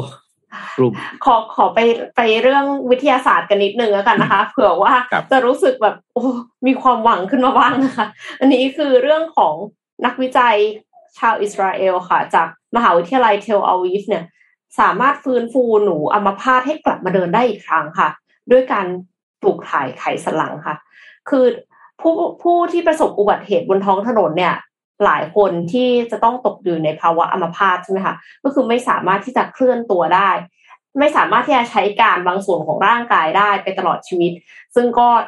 ทำให้คุณภาพชีวิตแย่มากเลยนะคะ แต่ว่าล่าสุดมีหนทางรักษาที่อาจจะทำให้ผู้ป่วยเหล่านี้กลับมาเดินได้อีกครั้ง โดยการปลูกถ่ายเนื้อเยื่อไขสันหลังกลับเข้าไปในจุดที่เสียหายค่ะ โดยทีมนักวิจัยจากมหาวิทยาลัยเทลอาวีฟของอิสราเอลนะคะ ได้พัฒนาวิธีการปลูกถ่ายเนื้อเยื่อไขสันหลังในหนูทดลอง ที่ประสบภาวะอัมพาตเรื้อรังเป็นครั้งแรก การทดลองนี้เนี่ยนักวิจัยนำเซลล์เนื้อเยื่อไขมันของมนุษย์เราย้อนเวลา reprogram ให้เซลล์เหล่านั้น กลายเป็นเซลล์ต้นกำเนิดหรือสเต็มเซลล์ค่ะสเต็มเซลล์เนี่ยที่เกิดจากกระบวนการ reprogramming สามารถที่จะเจริญเติบโตไปเป็นเซลล์ที่นักวิจัยต้องการได้เมื่อได้รับสารกระตุ้น เจริญเติบโตไปในทิศทางที่ต้องการค่ะ นักวิจัยก็รวบรวมสเต็มเซลล์บรรจุลงในไฮโดรเจล ซึ่งทำหน้าที่เป็นเสมือนของเหลวล้อมรอบเซลล์ อุดมไปด้วยสารอาหารและสารชักนำจำลองภาวะแวดล้อมดั้งเดิมในร่างกาย เพื่อกระตุ้นให้สเต็มเซลล์เจริญเติบโตไปเป็นเซลล์ประสาทไขสันหลัง ที่สามารถส่งกระแสประสาทได้เหมือนเซลล์ปกติ เมื่อได้เซลล์ประสาทไขสันหลังที่รวมตัวกันจนกลายเป็นเนื้อเยื่อเป็นที่เรียบร้อย ก็นำไปปลูกถ่ายค่ะ ก็คือเซลล์อันเนี้ยเขาบอกว่าใช้เซลล์ของมนุษย์แต่เข้าใจว่า ในการทดลองนี้ก็น่าจะเป็นเซลล์ของหนูทดลองนั่นแหละค่ะ เอามาปลูกถ่ายในหนูทดลองค่ะ โดยแบ่งหนูทดลองเป็นสองกลุ่มค่ะ คือกลุ่มที่มีภาวะอัมพาตแบบฉับพลัน หมายความว่าเพิ่งจะเป็นอัมพาตมาในระยะเวลาอันสั้น กับกลุ่มที่มีภาวะอัมพาตเป็นระยะเวลานานค่ะ ผลปรากฏว่าหนูทดลองที่มีภาวะอัมพาตฉับพลันเนี่ย ได้รับการฟื้นฟูจนกลับมาเดินได้ทุกตัวค่ะหนึ่งร้อยเปอร์เซ็นกลับมาเดินได้ แต่กลุ่มที่มีภาวะอัมพาตเป็นระยะเวลานานเนี่ยกลับมาเดินได้อีกครั้งถึงร้อยละแปดสิบค่ะแปดสิบเปอร์เซ็นของหนูที่เป็นอัมพาตระยะเวลานานกลับมาเดินได้ค่ะ นี่เป็นความสำเร็จครั้งยิ่งใหญ่ที่อาจมอบชีวิตใหม่ให้กับผู้ป่วยอัมพาตที่ไม่สามารถเดินได้เป็นระยะเวลานานเลยนะคะ แน่นอนค่ะว่า ถึงแม้นักวิจัยจะเคลมว่ามีโอกาสฟื้นฟูความสามารถในการเดินของหนูให้กลับมาสำเร็จสูงถึง 80%ก็ไม่ได้หมายความว่ามันจะเวิร์กกับมนุษย์นะคะ แล้วก็กว่าจะไปถึงมนุษย์เนี่ยก็อาจจะต้องทดสอบกับลิงกับแพนด้ากับอะไรอีกมากมาย แต่ก็เอาใจช่วยค่ะ ถ้าประสบความสำเร็จเนี่ย น่าจะพัฒนาคุณภาพชีวิต เปลี่ยนชีวิตของผู้ป่วยอัมพาตได้เลยค่ะ อืม อืมเอออันโอ้นี้ดีวิทยาศาสตร์ล้ำหน้าดีครับ อันนี้ดีฮะ ช่วยอะไรที่เอออันนี้ช่วยดีจริง longevity นะมันเป็นเรื่อง longevity ใช่ไหมภาษาอังกฤษใช่เรื่องความยั่งความยืนยาวของอายุความตายยากหรือความความเอออยู่อยู่อะไรนะเป็นใช่อยู่พันปีอยู่หมื่นหมื่นอายุยืนหมื่นหมื่นเออปีอืมโอ้ดูหนังจีนใช่ไหมพี่ปิ๊กหนังจีนหนังจีนอืมอืมครับอะอะวันพี่นี้ปิ๊กมีราข่าวคาน้ำมันท้ายอะไรไหม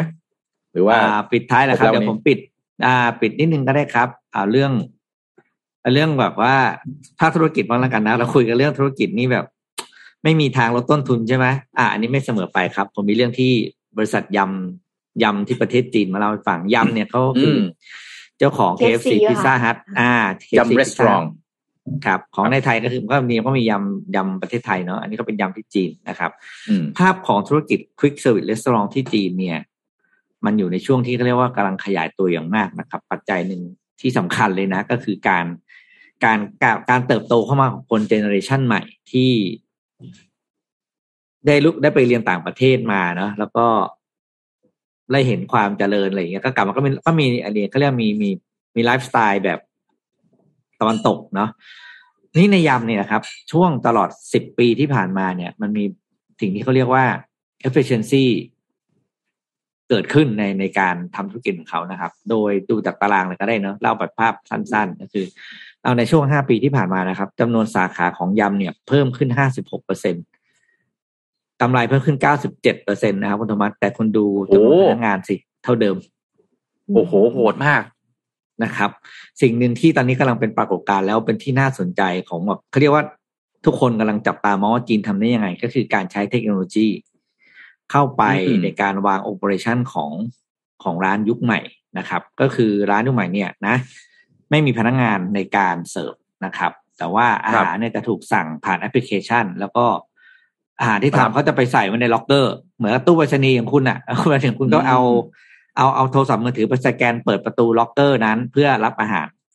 อืมครับเพราะฉะนั้นเนี่ยพนักงานอ๋อที่ร้านจะมีจะมีแค่ที่อยู่คนที่คอยทำ station อาหารเท่านั้นนะแล้วก็อ่าต้นทุนของร้านก็จะถูกลงเพราะว่าไม่มีพื้นที่ในการนั่งทาน นะครับอืมอีกอันหนึ่งก็คือเรื่องของอาการใช้ station อื่น ๆ เข้ามาช่วย เช่นการ ถ้าเราซื้อไอติม soft serve นะ มันจะมีเราต้องเอามือกดเครื่องใช่ไหมครับ แล้วก็อันนี้ตักในละที่นู่นเป็นหุ่นยนต์หมดแล้ว ครับแล้วอะไรที่นึกถึสางมารถตอนใช้ที่นึกถึงตอนที่เอ็มเอาตอนโอลิมปิกหรือเปล่าไม่แน่ใจมาเล่าค่ะที่ใช่ค่ะอ่าโรงอาใช่หารไหมโอลิมปิกที่เป็นหุ่นยนต์เหมือนกัน แล้วเอ็มก็บอกหุ่นยนต์ว่าเดี๋ยวมันเป็นคนกำลังจะมาทำหมดเลยใช่ไหมตอนวันนั้นเราคุยกันเดี๋ยวมันจะมา นี่พี่ปิ๊กมันมาแล้ว มันมาแล้วมาแล้วมาแล้วครับ เข้ามานานแล้ว อ่าในในภาคเอกชนนะครับ แล้วก็ในปีนี้เนี่ยนะเอ่อเฉพาะของยำคนเดียวนะครับ ตั้งเป้าว่าจะลงทุนอีกหนึ่งพันล้านเหรียญในการขยายสาขาเนาะอีกอืมอีกอีกกว่าหนึ่งพันเก้าร้อยโดยประมาณนะครับ สาขา โดยสามสิบห้าเปอร์เซ็นต์โดยประมาณของหนึ่งพันล้านแล้วก็สามร้อยห้าสิบกว่าล้านบาทเป็นการลงทุนในเรื่องของระบบอืม เทคโนโลยีต่างๆ ที่จะเข้ามาโอเปเรตร้าน นอกนั้นก็เป็นค่าที่ค่าตกแต่งร้านอะไรก็เรื่องปกตินะครับแต่สังเกตว่าไม่มีการลงทุนด้านบุคลากรเพิ่มแล้วนะอืมบุคลากรเราก็จะไม่ค่อยใช่มีอะไรทำมากขึ้นไปเรื่อยๆนะแต่ถามว่าธุรกิจ efficient ไหม efficient มาก ค่ะ อืมอืมดูสิครับดูโอ้ดูโหเขาดูจำนวนพนักงานสิครับ แล้วดูกำไรที่เพิ่มขึ้น97เปอร์เซ็นต์เอ้ยใช่เท่าหนึ่งเนาะใช่ผม คือผมว่า indicator ที่สำคัญที่สุดนะอืมคือตัวเลขกำไร เพราะว่ามันจะทำให้ทั้งผู้ลงทุนผู้ถือหุ้นคือเจ้าของอะก็จะบอกว่าเฮ้ยงั้นทำแบบนี้ต่อไป เพราะฉะนั้นอันนี้น่ากลัวเหมือนกันนะพี่ปิ๊กเอ็มว่าต่อไปเนี่ยแรงงานที่ที่อยู่ในภาคเอ่ออุตสาหกรรมการให้บริการแบบนี้เนี่ย ตกงานค่ะเจอหุ่นยนต์มาแย่งมตอนแรกเนี่ยเป็นอุตสาหกรรมการผลิตใช่ไหมคะในโรงงานอืมแต่ตอนเนี้ยกลายเป็นว่าเป็น service การบริการเนี่ยทำบริการก็โดนเหมือนกันแล้ว คือเหมือนกับคนคนกินก็ไม่ได้หมายว่าจะต้องเดินไปแล้วก็มีไม่ไม่แบบต้องเดินไปหยิบอาหารเองอะไรเงี้ย คนคนก็ครับเริ่มเข้าใจแล้วก็รับคือสักพักได้อาจจะชินมากขึ้นแรกแรกอะมันก็ชินแรกๆอาจจะนิดนึงใช่ไหมพี่ปิ๊กแบบเอ้ยอะไรทำไมไม่มีคนไม่เจอมนุษย์เลยเหรอแต่ทำทำไปของพวกนี้ก็จะกลายเป็น standardเพราะหลาย ๆ ร้านเป็นที่ที่สหรัฐอเมริกาเขาก็ทำแบบนี้มานานแล้วเพียงแต่ว่าเขาไม่ได้ทำแบบ full scale อะอย่าง Shake Shack ใช่ไหมที่เป็น เบอร์เกอร์อันหนึ่งที่ผมเบอร์เกอร์ตอนนั้นผมไปผมไปทานที่ Palo Alto อะเขาก็ใช้วิธีการนั่นคือแบบอาหารก็อยู่ใน ไม่มีคนเสิร์ฟอาหารข้างนอก ทุกอย่างก็อยู่แล้วก็ไปกินที่ไปหยิบตรงเคาน์ต้งเคาน์เตอร์มี เอ่ออ๋อตอนตอนตอนนั้นคือ สั่งอาหารเองที่หน้าร้านก็จะมีแบบจอประมาณสิบจอมีเรียตู้งกันให้คุณกดใช่กไหมดคะสั่งเอง อ่า แล้วก็คุณแค่เดินไปรับอาหารตรงเคาน์เตอร์แล้วก็มานั่งทานเอง อืม แต่ว่าโอ้โหอันนี้คือ